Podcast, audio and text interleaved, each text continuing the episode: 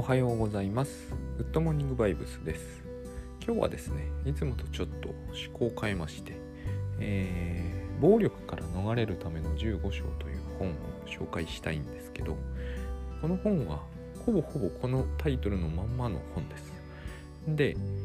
えー、ビジネス書とは言えないし自己啓発書でもないんですけどもでもやっぱりこの本の中身というのは非常にですね、えー、自己啓発的なものを含んでいます。であのターゲット層はもう幅広いとはいええー、30代40代50代のビジネスパーソンだと思うんですね。で、えー、幸いにも日本ではですねこの本を必要とする人はそこまで多くはないだろうやっぱりアメリカで売れる本ですよねこれは。あの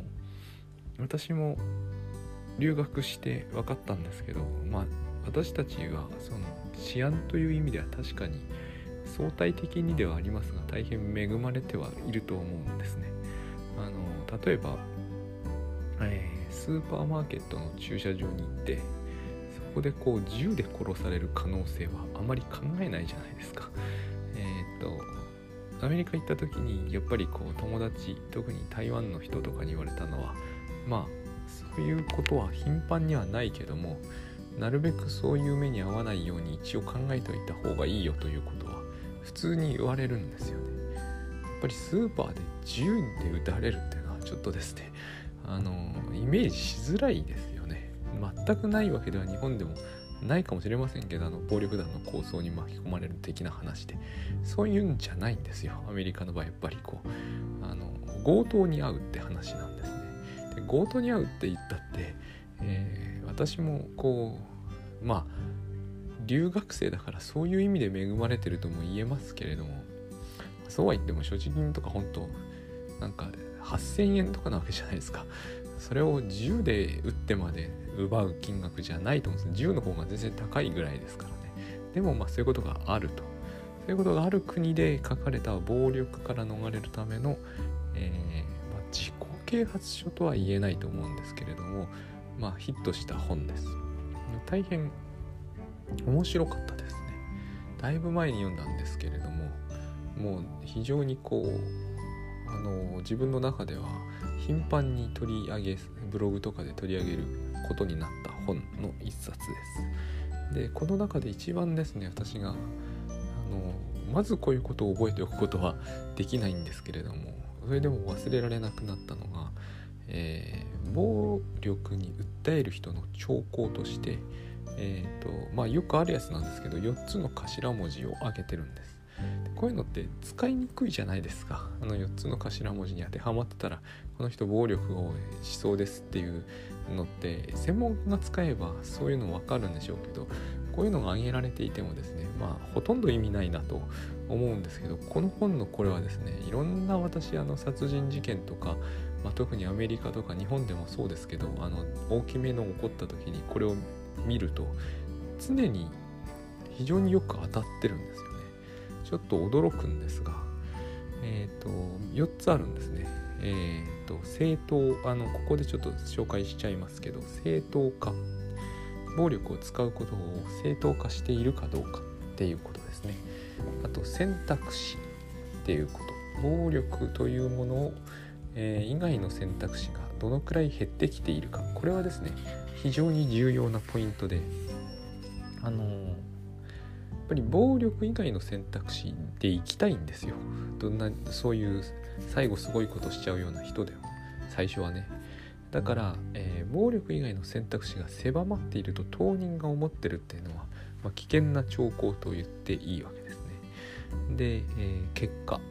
まあここにあの本あるんですけどコンスクエンシーズですね。C が頭文字ですね、まあ、暴力を振るった結果が望ましいと思う。とこれもですねやっぱりねあの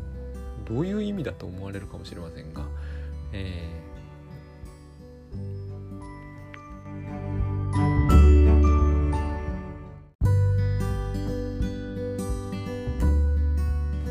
失礼しました、えー、望ましい結果になるかどうかですね。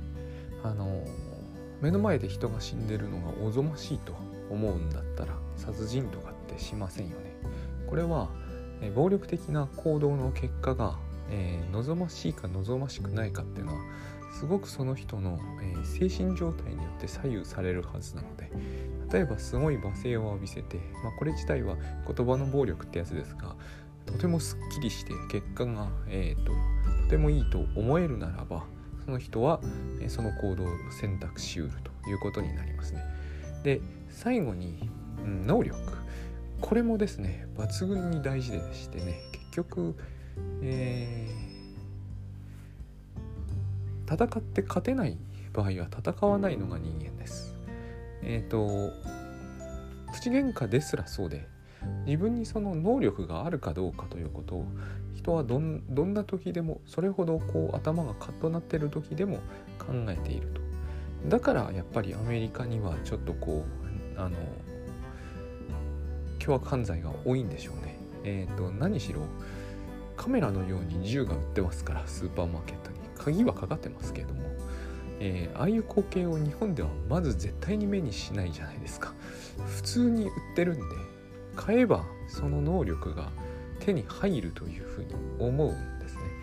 でこの件はすごく大事で出しして、えー、昔松本清張さんが書いていた四国かなんかの戦前のですねやっぱりこう凶悪犯罪で一家村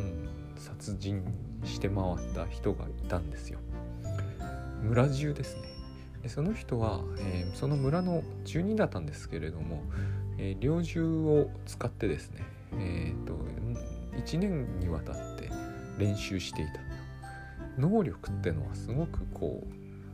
大事で自分にそれができる能力があるのかないのかっていうのを必ず人は意識しています。ので、えー、そういう兆候ってあるんですよね。意識の中に入ってきている。何気ない言葉の中にでも、えーと、銃の名前が出てくる出てこないっていうのは、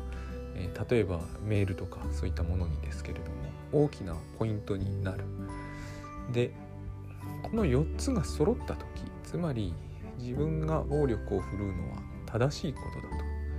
えー、そしてあの正しいことだし他にどうにもしようがない。ここが多分最大のポイントになるかとは思います。他の選択肢は何もないと。いうで、えー、その結果は望ましいし、えー、能力もある。最近で言えばですね、まあ、最近で言うこともないですね。どんな、えー、連続殺人的な話でもこの4つ大体全部に当てはまるケースってのが多い。私たちは普通に考えてみてもですね例えば殺人までいかなくても単純に暴力行為を考えてみた時も、えー、ものすごく腹が立ってる時にまあそれは暴力を振るのがもうこうなれば正当だとは思うかもしれない。もうちょっと違うな、え、例えばこううんメッセージとかで厳しいことを言うみたいな時も言う時は絶対に自分が正しいってまず思っているじゃないですか。えー、正当性ですよね。これはもうほぼ間違いない。で手段として他に手段があるのか。ない時に伝えますよね。他の手段はもうあまりない。限られている。何かしらで伝えなければならないっていう時ですよね。で伝えた結果これについてはですね曖昧なケースも多いと思います。結果どうなるのかはちょっとよくわかんないなと。腹は立ってるけど相手がすごい怒ってくるかもしれないじゃないですか。一応シミュレーションすると思うんですよね脳内で。あるいは相手が謝ってくるかもしれない。それは分かんないですよね。結果は分かんないが結果が耐え難いものにはならないだろうと。自分はその結果に耐えられるだろうと。で怒ってる時と怒ってない時とでは感覚が全然違ってくるっていうのはこの中でも前にしたことあるかもしれませんけれども最後にその能力。これはですねやっぱり文句を言うっていう手段がですねその人の得意分野に、えー、得意分野でありがちだと。口頭で言うのが得意な人は口頭で言うと思います。書面が得意な人はやっぱり書面を出すでしょう、えー、日本の場合銃を使うっていうのはね多分ほぼほぼそれが得意だと思ってる人はいないと思うんであの持ってるって人もほぼいないと思いますし持って持ってるってことがやっぱりそもそもそもあんまないですよね。それで、えー、殴る蹴るというのもこれもまず自分にその能力があると思っていない人はこの手段を取ることはあんまないと思うんです。結論としてはですね何かメッセージで出すみたいなのあるいは電話をかけるといったことはあのその能力はあると思っているからなんですよ。自分に非常に文章を書くの苦手だっていう人は多分口頭という選択肢になるでしょう。このことは意外に大事で、えー、暴力を振るうという時に実はその人はその自分の能力についてすごく検討をしているということです。でこのこの逆をいけばですね、えー、こう暴力行為ってものを自分が取らずに済むんじゃないかと。まず正しさを手放すですよね。あの多分ですね絶対的に正当だという条件ってそういう条件が揃ったと思った時ほど自分は腹を立ててるものなんでここ難しいんですけど多分自分が絶対的に正しい条件っていうのはほぼ揃うことはないんじゃないかと思います。あとはですね、えー、もう一つが他の選択肢。これはですね大体そうなんですけどもあの昨日おとといなども述べておりますが自己啓発の主人公は常に八方塞がりです。もう打てる手が何にもない。この段階に入るのが人間の精神には多分一番良くないんじゃないかなと。でもですねえっ、ー、とその時は必ずイリュージョンが入ってます。つまりこの道は塞がれていると思い込んでるけれども塞がれてない道がある。暴力以外の手段って必ずあるはずなんですよね。あの暴力的言動を含めてですね。だからこのこれ以外の手段を使うっていうのは非常に大事だと思います。多分これ以外の手段について考えて、えー、塞がれているというふうに思ってるイリュージョンを取り除くっていうだけでもう極めてあのいい選択肢を、いける選べるんではないかと。で、まあ、結果については曖昧なことが多いという話をしましたので結果もですね、あのすっきりはするすっきりも害してしないんですがすっきりはするかもしれないけど大体ですねこれはあの記録でも取っとくと分かるんですが暴力的言動で人を攻撃した後にいいあの心から望んだ結果に行きつけたというケースってすごい稀だと思うんですよね。まあ、こういうことを記録に取るっていうことは実は人はしないものですがやってみるとですねあの暴力的な言動が自分を大いに満足させたというケースは自分のケースではとても少ないと。これは人によって考え方もいろいろだと思うので感じ方ですね。分かんないんですけれども。最後に能力ですよね。これはですね大体選択しようとしている暴力の手段に関する能力はあるものです。だから逆に言うとですねそんな1年も猟銃の練習をするみたいなそこまでその種の怒りをあの持続させる人って珍しいんですよね。大概は口論で終わることができると。で、えー、さらにですねこの話は続きがあって、まあ、ここで終わってもいいと思うんですがあのー、自分に対してどうなのかと。自分に対して怒るっていうことを、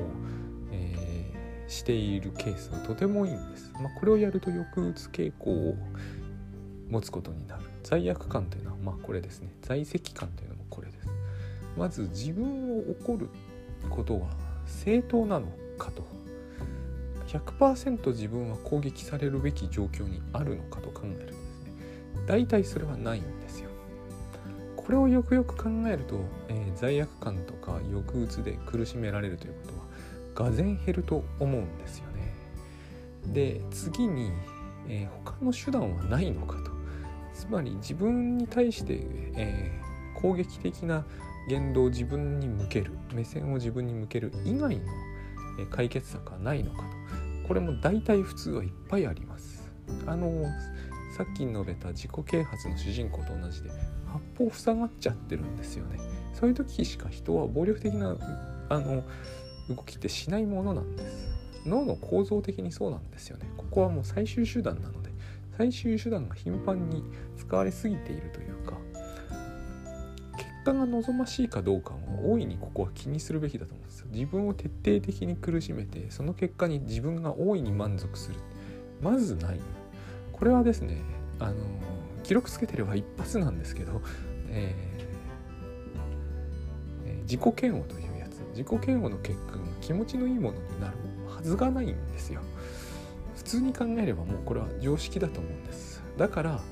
えー、多くの人はここまではやらないもので自己嫌悪と、えー、在籍感と、えー、うん自己攻撃が常にセットになってるというのは大変こう独特のですね精神状態にあると考えていいと思います。まあ要するにですねマゾヒスティックなところがあるんですねここにはね。で最後にうん能力ですねこれはあるでしょう。自分にどんな言葉を向けると効果的なのかは自分はよく知っていると。この一見取り上げるだけでもやるべきでないっていうのはもう明快だと思うんですけれどもこの4つですよね。えー、正当性と、えー、暴力以外の選択肢でその結果と能力一度ですね是非こう何かそういう過去のですね、えー、凶悪犯罪みたいなのの犯行文とか声明文とか予告文とかそういったものを見ていただきたいと思います。大体、まあ、どんな人でもまずこの行動は正当だったって言う言ってるものですどこかで。で、えー、これ以外のやりこれ以外の道はもうない追い詰められてる感じがここにあるんですね。八方塞がりであると。暴力に打って出ていくことは望ましくないのは分かってるけどこれしかないんだっていう主張が見られます。でこれをすればですねあのすごくあの、まあ、いいことが起きると。テロリズムみたいなのもそうですけれどもこれによってこう世界はえより良くなる一歩目を踏み出すことができるみたいなそういうパッとただ読むだけだと非常にこう古代妄想的で古代妄想的なんですが、えーと、正気とは思えないから気分が悪くなって読み落としてしまうと思うんですがこれはですねそのその時の心理状態に照らし合わせてみると結果が良くなると思わないんだったらそんな行動は取らないんですよね。これは自己攻撃をする場合でも全く同じなんです。何かしらそういう期待があるんですね。結果は良くなるはずだと。で能力の孤児っていうのも大体普通はありますこれは意外だと思われるんですが、えー、新聞社とかに予告文書いてあるのは読みにくい文章が多いんでわけわかんないからそんなところまで読まないんですけど大体何かしらその、えーと、爆弾を入手する方法を知ってるとか作り方を知ってるとかえっ、ー、と何という銃を使えばとか結構具体的に書いてあったりします。これらはそのそれを使うことによって必ずしもそういうことが実行されるとは限らないんですが、えー、そういうことが脳内にすぐよぎるってことが一つの大きな問題なんですね。よぎらないですよね私たちは多分。その辺からえっ、ー、と暴力から逃れるための15章っていうのは大変こう専門的な読み物でありながら大変興味面白く読める本でもあるしまあ、えー、Kindle でも多分しか読めたと思うんで、あの手に手に取ってというのかな、まあ、探してみていただけるといいかなと思うんですけど、一番私がこれの本でやっぱり気にしているのは、あの、口論というか、言動、暴力的言動についてですね、全く同じことが言えるということと、自分を攻撃する時も全く同じことが言えると、そういうことです。